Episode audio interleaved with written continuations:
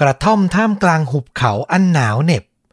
คือสถานที่ฉลองคริสต์มาสอันแสนอบอุ่นของครอบครัวหนึ่ง แต่ทันทีที่ชายแปลกหน้าสองคนเดินเข้ามา ความสุขของพวกเขาก็หายไปตลอดกาล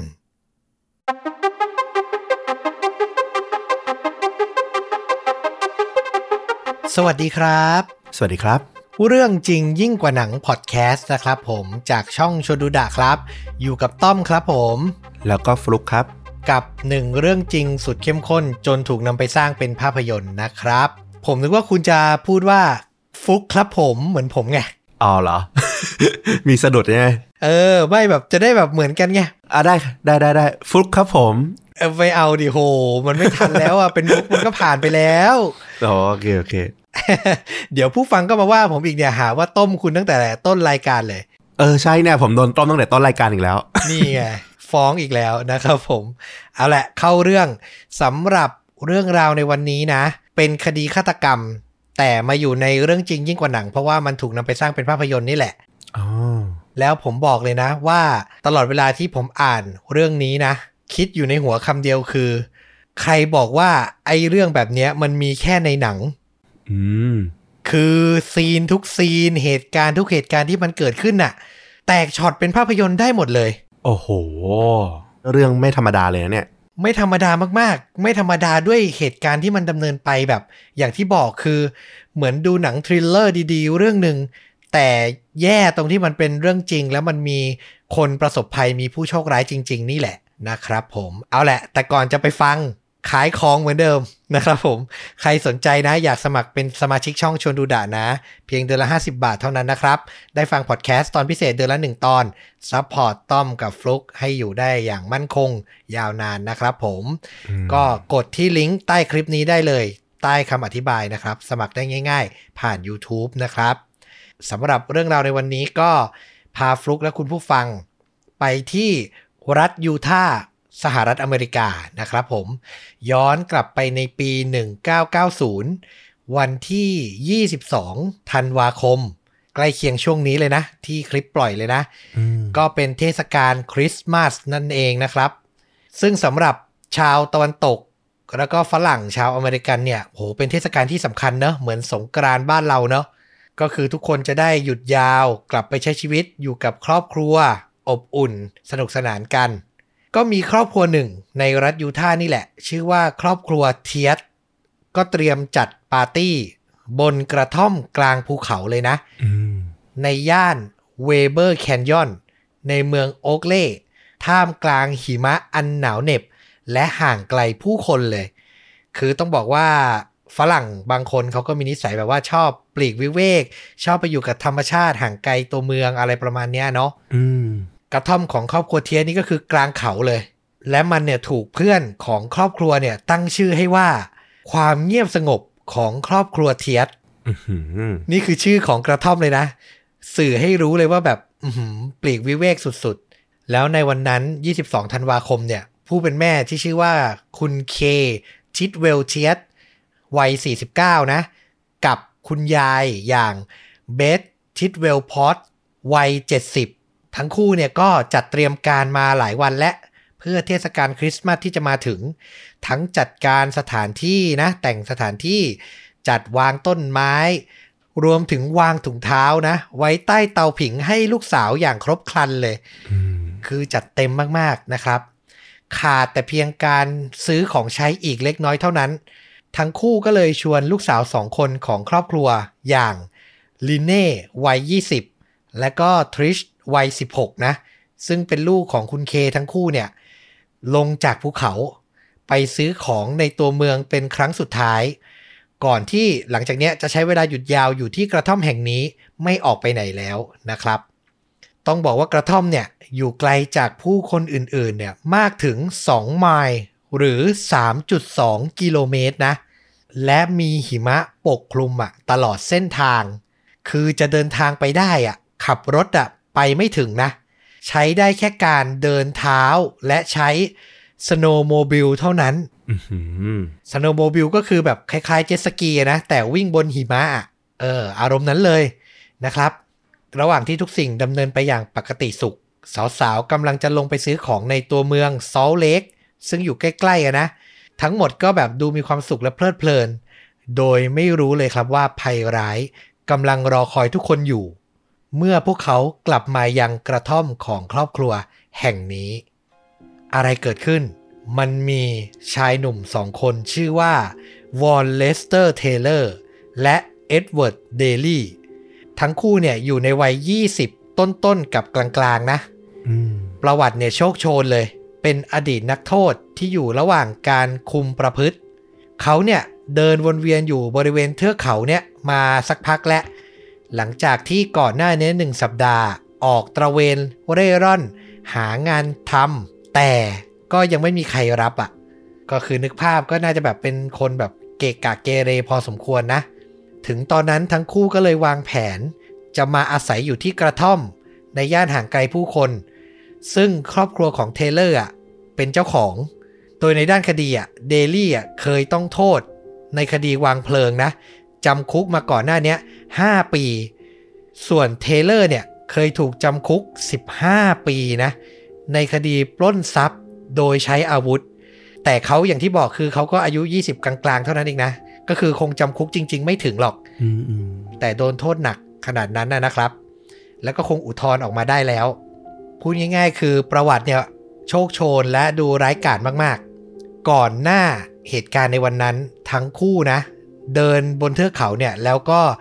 ช่วยกันงัดแงะ เข้าไปในกระท่อม รอบๆบริเวณเนี้ยมาแล้วหลายหลัง แต่เข้าไปแล้วก็ไม่เจอของมีค่า หรือว่าผู้คนอยู่ จนกระทั่งผ่านมาเจอกระท่อมของครอบครัวเทียสนี่แหละ แล้วก็เห็นเหล่าสุภาพสตรีเนี่ยเดินออกจากกระท่อมเข้าเมืองไป ทั้งคู่ก็เริ่มคิดแผนบางอย่างในใจครับ สุดท้ายหลังคนออกไปแล้วนะ เขาก็พากันงัดแงะ แอบเข้าไปในบ้านของครอบครัวเทียสเพื่อรอเวลาปฏิบัติการบางอย่าง โดยเทเลอร์นะ คนที่มีอายุเยอะกว่าเนี่ย อายุประมาณ 25 ส่วนเอ็ดเวิร์ดเดลี่เนี่ยอายุประมาณ 21 นะครับ เทเลอร์เนี่ยเหิมเกริมถึงขั้น โทรศัพท์ไปบอกคนรู้จักนะว่ากำลังวางแผน อยากจะยิงใครสักคน น่ากลัวมากคนแบบเนี้ยสำหรับเรานะ คือมันไม่มีเหตุผลน่ะ จริง ๆอะคือเขาก็เคยผ่านการถูกลงโทษด้วยคดีอื่นมาแล้วอะแล้วก็ได้รับการลดหย่อนโทษตามที่เข้าใจใช่ไหม จริง ๆ เขาน่าจะมีสำนึกมากกว่านี้นะ นั่นแหละอย่างที่เขาบอกกันว่าคนบางคนน่ะ ก็แบบเข้าออกคุกเป็นว่าเล่นน่ะ คือกลับตัวไม่ได้แล้วอะเหมือนหลุดไปแล้วอะอีกโลกหนึ่งที่เราอาจจะไม่เข้าใจสักเท่าไหร่นะครับ ต่อมาเป็นเวลาประมาณบ่ายสามโมงครึ่ง มี 3 คนครับที่กลับเข้ามาที่กระท่อมก่อนก็คือลินเน่ลูกคนโตนะ เคผู้เป็นแม่แล้วก็เบธผู้เป็นยายนะครับ ทั้งหมดเนี่ยเดินเข้ามาในกระท่อม พร้อมถือของพารุงพารังด้วยความเหน็บหนาวเลยนะ พวกเขาก็วางของแล้วก็ค่อยๆ แยกย้ายกันพักผ่อน ก่อนที่ต่อมาครับ จะได้พบว่า มีคนแปลกหน้า อยู่ในบ้านลิเน่เล่าย้อนเหตุการณ์ในวันนั้นให้ฟังว่าเธออะ เห็นโจรคนแรกที่เดินออกจากที่ซ่อนตัวบริเวณหลังตู้เย็นในครัว เขาเป็นชายผมหยิกที่มีอาวุธปืนในมือ ส่วนอีกคนน่ะมีลักษณะรูปร่างใหญ่ มือหนึ่งถือขวดโค้กนะ ที่ดื่มไปแล้ว ส่วนอีกมืออะถือปืนเอาไว้เช่นกัน คือชิลมากอะ ไม่ได้รู้สึกรู้ร้อนรู้หนาวอะไรอะ ดื่มโค้กรอ เหยื่อผู้เคราะห์ร้ายกลับมาอืมสุภาพสตรีทั้ง3คนก็ตกใจนะ แต่ก็ยังไม่รู้ว่าอะไรกำลังจะเกิดขึ้น จากนั้นโดยไม่มีเหตุผลและไร้ซึ่งความลังเลครับ โจรทั้งสองตัดสินใจเริ่มยิงใส่เบธผู้เป็นยายเป็นคนแรก ยิงเลยนะ ลั่นไกลปืนเลย จนเธอล้มลงเสียชีวิตแทบจะทันที จากนั้นพวกมันครับ หันปากกระบอกปืน มาที่เคผู้เป็นแม่ เธอเนี่ย พยายามสวดมนต์นะ ก็คือกล่าวถึงพระเจ้า แล้วก็อารมณ์แบบวิงวอนร้องขอให้พวกโจรพวกนี้มันหยุดการกระทำนี้ซะ แต่สิ่งที่เธอได้รับกลับมาคือคำพูดที่ว่า การที่คุณสวดมนต์อย่างเนี้ยมันไม่ดีเลย เพราะพวกฉันน่ะ บูชาปีศาจสิ้นคำพูดนี้ เจ้าโจรร้ายก็ยิงปืนใส่เคผู้เป็นแม่ จนเธอล้มลงเสียชีวิตไปอีกหนึ่งรายครับ สุดท้ายในบ้านตอนนี้เหลือเพียงลิเน่ ลูกสาวคนโตวัย 20 เท่านั้น กับโจรร้ายอีกสองคน แม้เธอเนี่ยจะตกอยู่ในสภาพที่ทั้งหวาดกลัวและบอบช้ำนะ แต่ลิเน่อะก็ยังพยายามหาทางพูดเกลี้ยกล่อม ขอร้องให้คนร้ายอะแบบ อารมณ์ว่าอยากเอาอะไรอยากทำอะไรก็ทำไปเลยแล้วก็ออกไปเถอะออกไปจากที่นี่เถอะอืมที่เธอพูดอย่างนั้นน่ะ เพราะเธอรู้ดีว่าน้องสาวอย่างทริสต์อะ และผู้เป็นพ่อที่ชื่อว่าลอฟอะกำลังจะเดินทางตามหลังเข้ามาในกระท่อมครับอื้อหือนาทีบีบหัวใจมากเลย ใช่คือสองคนน่ะ แวะไปทำธุระบางอย่างแล้วแบบเหมือนจะตามมาสมทบอะลินเน่อะรู้แล้วว่าถ้าแบบอยู่นานกว่าเนี้ยสองคนนั้นมาถึงอะอะไรจะเกิดขึ้นครับ แต่ต่อให้เธอนะ พยายามพูดแค่ไหน พวกโจรก็ไม่มีท่าทีว่าอยากจะออกจากกระท่อมไปเลย จนในที่สุดลินเน่ก็ค่อยๆมองเห็น พ่อและน้องสาวของเธอนะ ขี่สโนว์โมบิลอะเข้ามาจอดบริเวณหน้าบ้าน พวกเขาอะลงจากรถนะ และเดินเข้ามาใกล้ประตูบ้านมากขึ้นเรื่อยๆอะสุดท้ายพวกโจรก็ตัดสินใจนะ เปิดประตูออกไป ใช้ปืนจี้ให้ทั้งคู่อะเข้ามาในบ้านอะ แล้ววินาทีแรกที่ผู้เป็นพ่ออย่างลอฟ ถูกผลักเข้ามา แล้วก็มองเห็นลูกสาวคนโตอะนั่งอยู่ในบ้านสภาพนี่คือน้ำตานองหน้า เขาก็รู้ได้ทันทีว่า เกิดอะไรขึ้นกับภรรยาและแม่ยายของเขาครับ หลังจากนั้นน่ะ มันคือความโหดร้ายอย่างที่สุดอีกครั้ง เมื่อโจรร้ายคนหนึ่ง พยายามจะใช้ปืนนะ จ่อยิงผู้เป็นพ่ออะต่อหน้าลูกสาวทั้งสองคนน่ะอื้อหือแต่ครับ กระสุนมันขัดลำกล้องสองครั้งติดติดๆกันน่ะ ยิงแล้วมันแชะ แชะอะ มันไม่ออกอะอืมจนในที่สุดเมื่อโจรร้ายลั่นไกเป็นครั้งที่สามกระสุนครับก็พุ่งตรงเข้าหน้าลอฟอะร่างของเขาล้มลงบนพื้นไปอีกคนหนึ่งอืมยิงแสกหน้าเลยนะ ยังไม่หนำใจ พวกมันทั้งสองคนยังตัดสินใจนะนำน้ำมัน มาราดที่ตัวลอฟ และจุดไฟเผาซ้ำอีกครั้งครับ โอ้โห จิตใจแบบมันไม่ธรรมดาจริงๆนะเนี่ย ใช่โหดร้ายมากๆ หลังจากนั้นพวกมันก็กระชากเด็กสาววัยรุ่นทั้งสองคนออกจากบ้านไป เท่านั้นยังไม่พอนะ พวกมันยังจัดการราดน้ำมันและจุดไฟเผา บ้านน่ะทั้งหลัง โดยหวังว่าจะเป็นการทำลายหลักฐาน ไม่ให้ใครมาพบการกระทำผิดในครั้งนี้อะ จากนั้นพวกมันก็บังคับเด็กสาวทั้งสองนะ ให้ขึ้นขับสโนว์โมบิลคนละคัน แล้วพวกมันอะ ก็นั่งซ้อนท้ายเอาปืนจี้หลัง ให้เด็กสาวทั้งคู่อะขับออกไปเราไม่แน่ใจว่าอาจจะเพราะขับไม่เป็น หรือว่ากลัวว่าแบบจะโดนตลบหลังอะไรหรือเปล่า ก็เลยจี้ให้เด็กสาวว่าขับแทนนะครับ ต้องบอกว่าในวินาทีนั้นน่ะ แม้กระท่อมจะห่างไกลผู้คนนะ แต่ก็มีเพื่อนบ้านที่แบบอยู่ไกลออกมา เขาได้ยินเสียงปืน คือกระท่อมมันโล่งอยู่ในที่โล่งอะนะ เสียงมันแบบกังวานไกลอยู่แล้ว แล้วพอเขาออกมาจากบ้านมาดูก็เห็นเพลิงไหม้กระท่อม แล้วก็เห็นสโนโมบิลสองคันเนี่ย ขับแล่นออกไปจากกระท่อมเนี้ยนะครับ เพื่อนบ้านคนนั้นก็เลยรีบโทรแจ้งตำรวจทันที เพราะรู้สึกแล้วว่ามันเกิดเหตุการณ์ไม่ปกติขึ้นแล้ว ต้องบอกว่าวินาทีนั้นมันคือการวัดใจวัดกำลังแล้วว่าตำรวจอะ จะมาทันเวลาจะค้นหาและช่วยเหลือเด็กสาว ได้ทันท่วงทีหรือไม่อืมและต้องบอกว่าในตอนนั้นทั้งลีเน่และทริชต่างหวาดกลัวจนแทบจะคลั่งเลยครับ และสลัดความคิดทิ้งไม่ได้เลยว่า เธอกำลังจะถูกพาไปฆ่าที่ไหนสักแห่งหนึ่งทริชผู้น้องนะ ซึ่งตอนนั้นอายุ 16 นะ เธอพยายามคิดอยู่ตลอดเวลานะ ระหว่างที่ขับสโนว์โมบิลอะว่าจะหนีได้ยังไง จะผลักโจรร้าย ให้ล้มใส่ต้นไม้ดีไหม แต่สุดท้ายอะเธอก็ไม่กล้าทำอะไร เพราะเหตุผลเดียวเลย คือเธออะทิ้งพี่สาวไม่ได้อืมคือเธอคิดแล้วว่าถ้าเธอทำไป แล้วเกิดอะไรผิดพลาด พี่สาวก็คงแย่แน่ๆ เพราะว่าแบบมันนัดกันไม่ได้ว่าจะทำพร้อมกันน่ะ ถูกปะอืม ใช่ และถ้าเธอแบบสะบัดตัวหนีเอาตัวรอดคนเดียวได้ เธอก็ไม่อยากจะทำอีกอะ คือยังไงเป็นไงเป็นกันก็คือขอให้ได้อยู่ด้วยกันน่ะ มันคือครอบครัวคนสุดท้ายแล้วอะนึกอารมณ์ออกนะ เราเพิ่งสูญเสียคนสำคัญ ไปติดติดๆกันก่อนหน้า เราคงไม่อยากสูญเสียอีกแล้วสักแม้แต่สักคนเดียวอะใช่เลยคือแบบ นึกภาพว่าถ้าเราเป็นสองพี่น้องอยู่ในวินาทีนั้นน่ะ โอ้โห เราคงทำอะไรไม่ถูกเลยนะ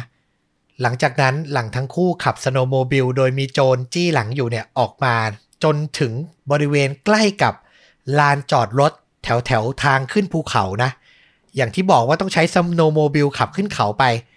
รถเนี่ยก็คือต้องจอดอยู่ที่ลานจอดด้านล่างนะครับ ตรงนั้นน่ะ ความหวังของเด็กสาวทั้งสอง ก็มาถึง เมื่อพวกเธออะขับมาเจอกับชายที่ชื่อว่าแรนดี้ซอนเขาเป็นลุงของพวกเธอครับอืม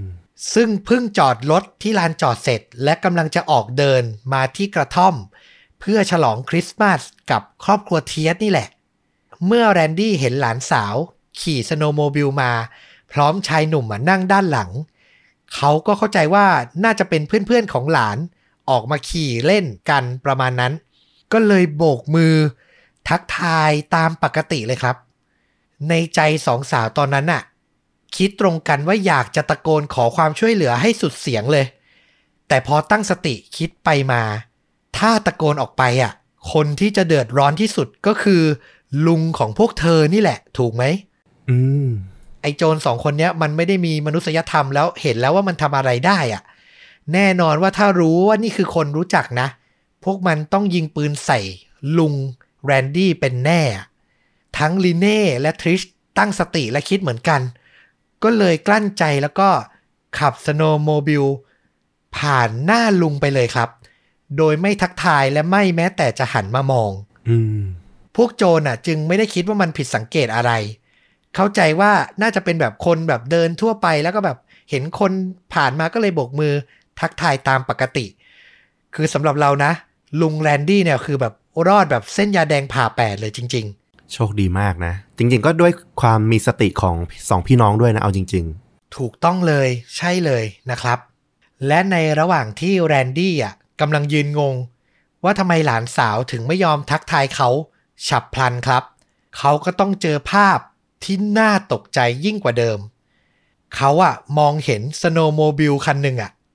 ขับเข้ามาใกล้ขึ้นเรื่อยๆ คือตามหลังขบวนของเด็กสาวเมื่อกี้มานั่นแหละ แต่ชายที่ขับมา ไม่ใส่ทั้งเสื้อโค้ทไม่ใส่ถุงมือ ท่ามกลางอากาศหนาวที่มันแบบติดลบขนาดเนี้ย ขี่มาได้ยังไงเขาตกใจนะๆอืมแถมพอสังเกตดีๆ บริเวณใบหน้าชายผู้นั้นน่ะ ยังมีเลือดไหลอาบหน้าเต็มไปหมดเลย และพอสโนว์โมบิลเข้ามาใกล้ แรนดี้ก็รู้ครับว่าเขาไม่ใช่ใครที่ไหน แต่คือลอฟเทียสผู้เป็นพ่อและหัวหน้าครอบครัวนั่นเอง โอ้โห ยังรอดเหรอ คิดดูแรนดี้อะให้สัมภาษณ์ภายหลังเล่าถึงสภาพน้องชายที่เขาเห็นในวันนั้นว่า ใบหน้าของลอฟบวมปูดและเต็มไปด้วยเลือด ตาของเขาปิดไปข้างหนึ่ง เขาดูอาการหนักมาก แต่พยายามตั้งสติแล้วบอกกับผมว่า เมียฉันถูกฆ่า ส่วนลูกสาวฉันถูกลักพาตัวไป ลอฟทั้งโดนจ่อยิง โดนจุดไฟเผา แต่เขารอดมาได้ครับอืมโดยอาศัยจังหวะนะ ที่โจรร้ายอะพาตัวลูกสาวออกจากบ้านไปแล้วนะ เขาก็ลุกขึ้นมาแล้ววิ่งเข้าไปในห้องน้ำอะ เปิดฝักบัวแล้วเอาน้ำดับไฟที่แบบเผาถึงแค่แบบชั้นเสื้อผ้าเขาอะ คือด้วยความที่อากาศมันหนาวใส่เสื้อหลายชั้นด้วยแหละ อืมส่วนปืนอะ เราเข้าใจว่าด้วยความที่มันขัดลำกล้องอะ พอกระสุนออกมามันอาจจะเฉียด อืมอืมเออ แล้วแบบมันทำให้เขาแบบเฉียดไปอะ ไม่ได้บาดเจ็บถึงขนาดแบบสิ้นชีวิตขนาดนั้นอะ แต่ก็แรงอยู่เลยนะ แรงแรงมากแน่ๆนะครับ แต่รอดอะ แล้วกั้นใจอะ จิตใจคนเป็นพ่ออะ ขึ้นสโนว์โมบิลแล้วขับออกมา คืออาจจะเห็นร่องรอยที่แบบขับออกไปก่อนหน้า แล้วก็ขับตามมา คือใจยังไม่ได้ห่วงตัวเองอะห่วงแต่ลูกอย่างเดียวนะครับ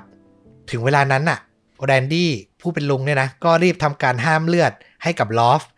ก่อนจะบอกให้เขาอะขยับไปซ้อนท้าย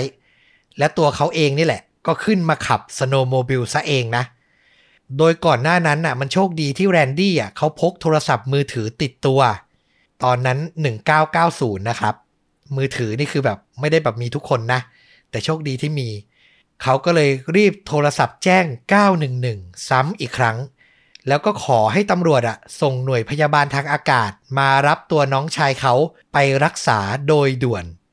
ต้องบอกว่าการที่แรนดี้อะเจอลอฟได้รวดเร็วอะ แล้วก็แจ้งความได้เร็วบอกรายละเอียดได้เร็วว่าแบบโจรร้ายมันมุ่งไปทางไหนอะก็เป็นอีกหนึ่งปัจจัยนะที่ทำให้ตำรวจอะสามารถติดตามคนร้ายได้เร็วขึ้นนะ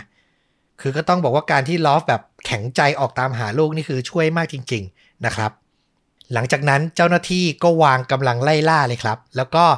ตั้งจุดสกัดเลยนะ ตามถนนต่างๆ บริเวณใกล้เคียงคือดักไว้ทั้งหมดนะครับ รายละเอียดข่าวบอกว่าโจรร้ายอะบังคับเด็กสาวทั้งสองคนนะ ให้ขึ้นรถของครอบครัวเทียสที่จอดไว้ที่ลานจอด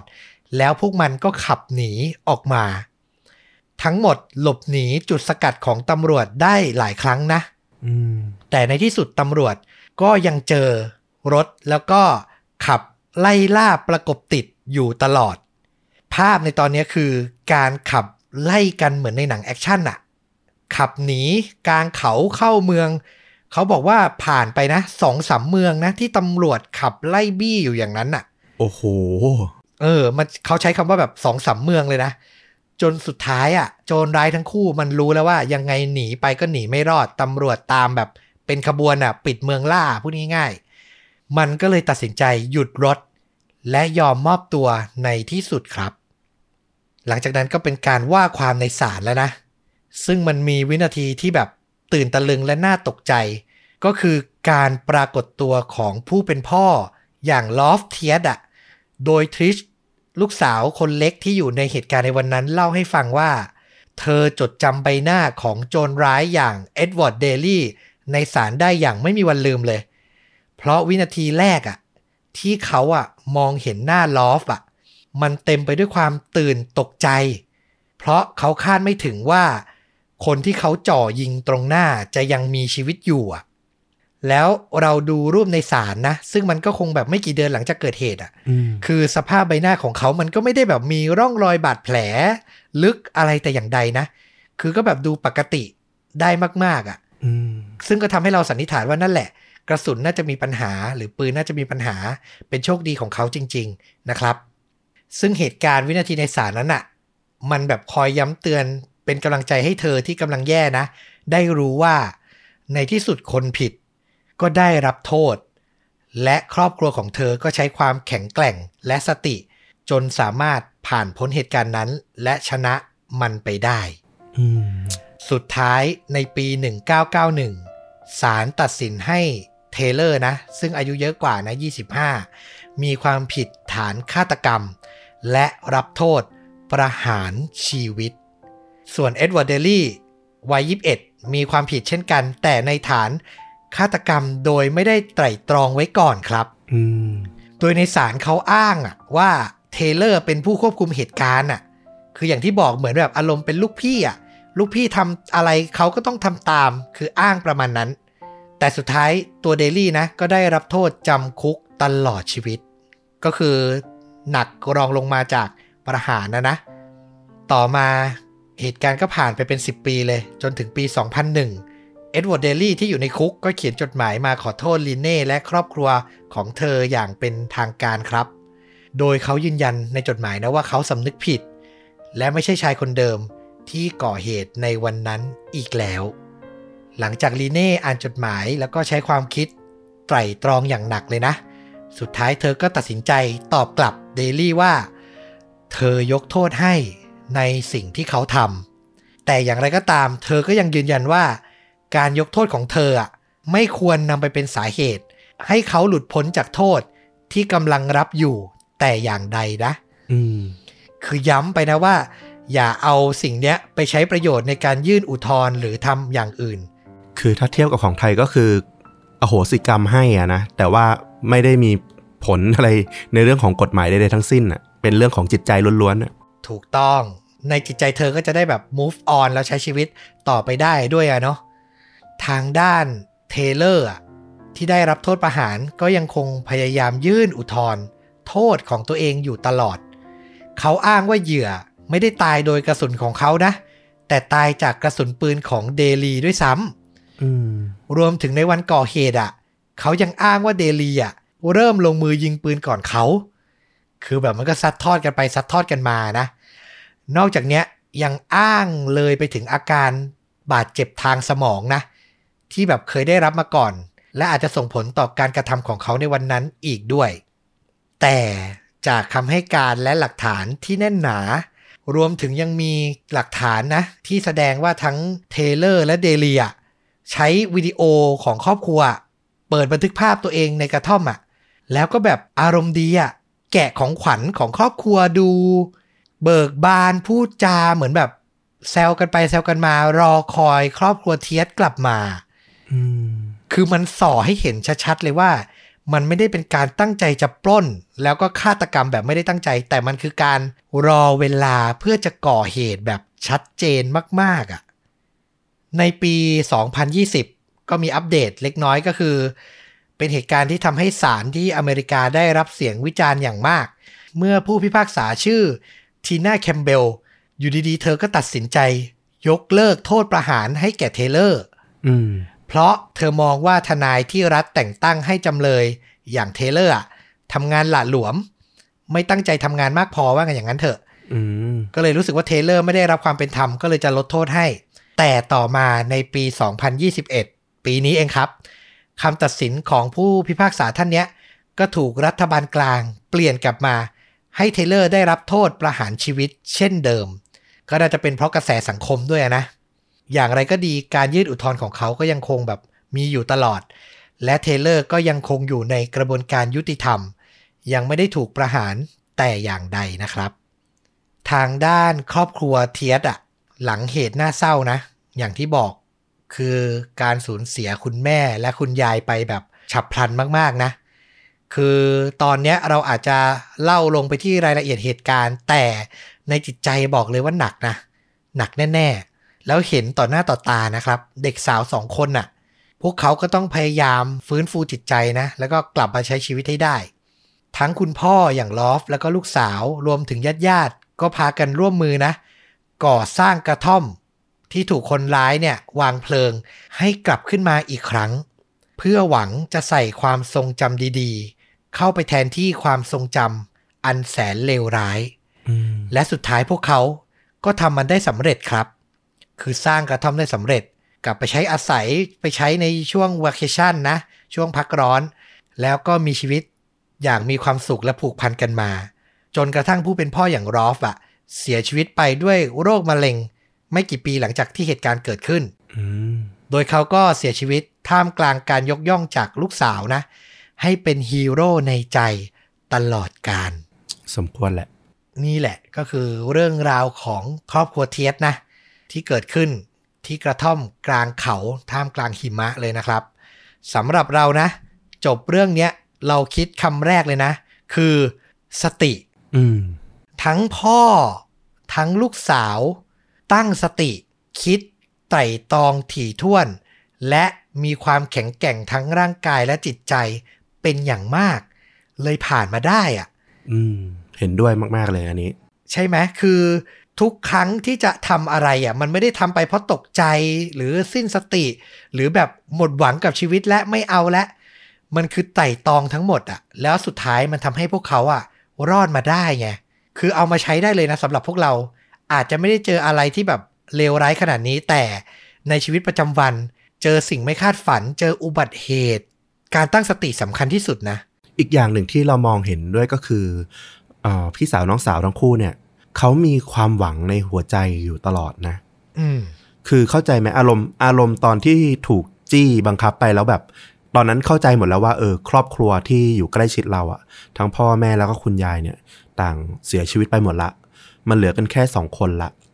ถ้าความคิดมันเตลิดไปขนาดว่ายอมตายซะก็ได้ขับชนให้มันตายไปด้วยกันเนี่ย มันก็อาจจะเป็นไม่ได้แต่อย่างน้อย คือเขายังมีความหวังยังมีความเชื่อว่า พวกเขาทั้งสองคนต้องรอดไปด้วยกันได้เออ มันทำให้แบบเขาแบบดำรงความคิดอยู่ตลอดว่าว่าต้องรอดต้องรอดต้องคือ มองแต่หาทางรอดอะไม่ได้มองหาทางตายแล้วพอประกอบด้วยสติอะสุดท้ายมันก็รอดจริงมีสติ และเห็นความสำคัญของชีวิตในทุกวินาทีนะๆอืมนี่แหละคือแบบข้อคิดที่ได้จากเหตุการณ์ในครั้งนี้แล้วก็ได้จากครอบครัวสุดแกล่งอย่างครอบครัวเทียสนะครับผมสำหรับภาพยนตร์นะ เรื่องราวของครอบครัวเนี้ยถูกนำมาสร้างในปี 2019 ที่ผ่านมานี้เอง ชื่อเรื่องที่แบบตรงตัวมากๆ คือ The Utah Cabin Murders อ๋อ คือตั้งชื่อได้แบบว่าไม่ได้มีการแบบคิดซับซ้อนอะไรเลยนะครับ ตัวภาพยนตร์เราไปดู trailer มาก็คือ ต้องบอกตรงๆว่ามันดูเป็นเหมือนหนังที่แบบสร้างขึ้นมาเพื่อแบบฉายลงสตรีมมิ่งอะอืมคุณภาพมันอาจจะไม่ได้ดีได้เด่หรือนักแสดงก็ไม่ได้แบบเป็นที่คุ้นหน้าสักเท่าไหร่ แต่ก็น่าจะถูกใจคอหนังสายโหด สายฆาตกรรมอะไรประมาณเนี้ยที่แบบว่าดูเอาระทึกขวัญ จุดขายน่าจะมาจากเรื่องอิงมาจากเหตุการณ์ที่เกิดขึ้นจริงด้วยเนาะตัวนี้ก็น่าจะดึงคนมาดูได้ประมาณหนึ่งแล้วแหละ ใช่นะครับ เราก็เลยแบบไม่แน่ใจว่าหาชมได้ง่ายหรือยากอย่างไร แต่ดูเหมือนอาจจะไม่ได้ง่ายสักเท่าไหร่เพราะมันก็ไม่ได้แบบโด่งดังอะไรนะครับ ก็เลยอยากแนะนำอีกเรื่อง ถ้าพูดถึงหนังโจรบุกบ้าน แล้วมีผู้หญิงต้องเอาตัวรอดนะ มีเรื่องเดียวเลยที่แบบในจิตใจเราดูกี่ครั้งก็สนุก ทีวีช่องโมโนเจอฉายต้องหยุดดูทุกรอบ โอ้โห ขนาดนั้น Panic Room อ๋อโอเค ตลอดกาลจริง ๆนำแสดงโดยหญิงแกร่งอย่างโจดี้ฟอสเตอร์นะครับ เป็นภาพยนตร์ในปี 2002 นะ เรื่องราวก็คือโจร3 คนที่ก็เป็นดารามากฝีมือทั้งนั้นเลย ทั้งฟอเรสต์วิทเทเกอร์และก็จาเร็ดเลโตก็คือมาบุกมาปล้นบ้าน หญิงสาวนี่แหละที่อยู่กับลูกสาว นะครับ แต่โจรมันไม่รู้อย่างหนึ่งก็คือ ในบ้านหลังเนี้ยมันมีห้องนิรภัยอะซ่อนอยู่ พอโจรบุกเข้ามา แม่ก็พาลูกเข้าไปเก็บตัวอยู่ในนั้นเลย เจ้าโจรมันก็เข้าไปไม่ได้ หลังจากนั้นก็กลายเป็นการหักเหลี่ยมเฉือนคมกันระหว่าง โจรร้ายทั้ง3ที่แบบ3คน3บุคลิกนะ ฉลาดใจร้อนแล้วก็สายโหดหน้านิ่งเลย ต้องต่อสู้ ยุทธวิธีต่างๆ กับแม่และลูกที่อยู่ในห้องนิรภัยนะครับ ตัวลูกนี่ก็ซูเปอร์สตาร์เลยคริสเตนสจ๊วตนั่นเองนะครับเบลล่าสวอนจากทไวไลท์นั่นเอง ตอนนั้นก็ยังเป็นเด็กน้อยอยู่นะ ยังใส ๆ เลย ใช่ เพราะว่าเป็นหนังตั้งแต่ปี 2002 เนาะกำกับโดยสายเทพอีกคนหนึ่งก็คือเดวิดฟินเชอร์นั่นเองนะครับโหอันนี้กำกับหนังคุณภาพมากมาย ไฟคลับอย่างเงี้ย คือต้องบอกเลยว่าเรื่องเนี้ย ในดวงใจเรา ถ้าใครตกหล่นไป พลาดไปยังไม่ได้ดู ซึ่งไม่น่าจะเยอะหรอก แนะนำเลยนะครับ ผมแนะนำอีกเรื่องแล้วกัน ตอนที่ฟังต้อมเล่า ผมนึกถึงหนังอีกเรื่องหนึ่งเหมือนกันฆาตกรมีสองคนแล้วก็เป็นแนวบุกบ้านเหมือนกัน เป็นหนังสายรางวัลนะมีชื่อเรื่องว่า Funny Games ของผู้กำกับไมเคิลฮานิเก้ก็เป็นผู้กำกับชื่อดังเนาะที่เขาจะแบบโดดเด่นในเรื่องของเวทีประกวดต่างๆ มากมาย Funny Game ปี 1997 อันนี้เข้าชิงปาล์มทองคำด้วย ตอนนั้นยังเป็นเวอร์ชันน่าจะเป็นเวอร์ชันภาษาเยอรมันอยู่หรือภาษาฝรั่งเศสไม่แน่ใจ เออ แล้วตอนหลังเขาก็มารีเมคใหม่ เป็นเวอร์ชันฮอลลีวูดโดยไมเคิลฮานิเก้ก็มาทำเองเนี่ยแหละ แล้วก็ก๊อปช็อตต่อช็อตเลย แต่ว่าเปลี่ยนนักแสดงมาเป็นดาราดัง แล้วคราวนี้เป็นนาโอมิวัตส์หลายๆคนก็น่าจะพอคุ้นชื่อนะทิมรอธอะไรพวกเนี้ย เออเนื้อเรื่องก็คือออครอบครัวที่มีคุณพ่อมีลูก มีคุณแม่ถูกเด็กหนุ่มสองคนแปลกหน้า บุกเข้ามาในบ้าน แล้วก็ทรมานทรกรรมกับครอบครัวเนี้ย มันโหดร้ายมากๆนะคือ มันเรื่องราวมันมีประมาณแค่นี้เลย คือการต่อสู้แบบจิตวิทยาการต่อสู้แบบการทรมานอะทุกทุกอย่างอะถูกกระทำกับครอบครัวเนี้ยเออเราว่าได้อารมณ์ประมาณเรื่องที่เล่าเลยแหละ เออ ก็ต้องลองหาชมดู อืม เอาละและนี่ก็คือเรื่องจริงยิ่งกว่าหนังใน episode นี้นะ ฝากติดตามชนดูดาทุกช่องทางเหมือนเดิมนะครับ ทั้ง YouTube Facebook b l o g d i t Spotify และ Apple Podcast นะครับผม กลับมาติดตามต้อมกับฟุกทุกรายการเลยนะ ได้ใหม่ในตอนต่อๆไป วันนี้ขอลาไปก่อน สวัสดีครับ สวัสดีครับ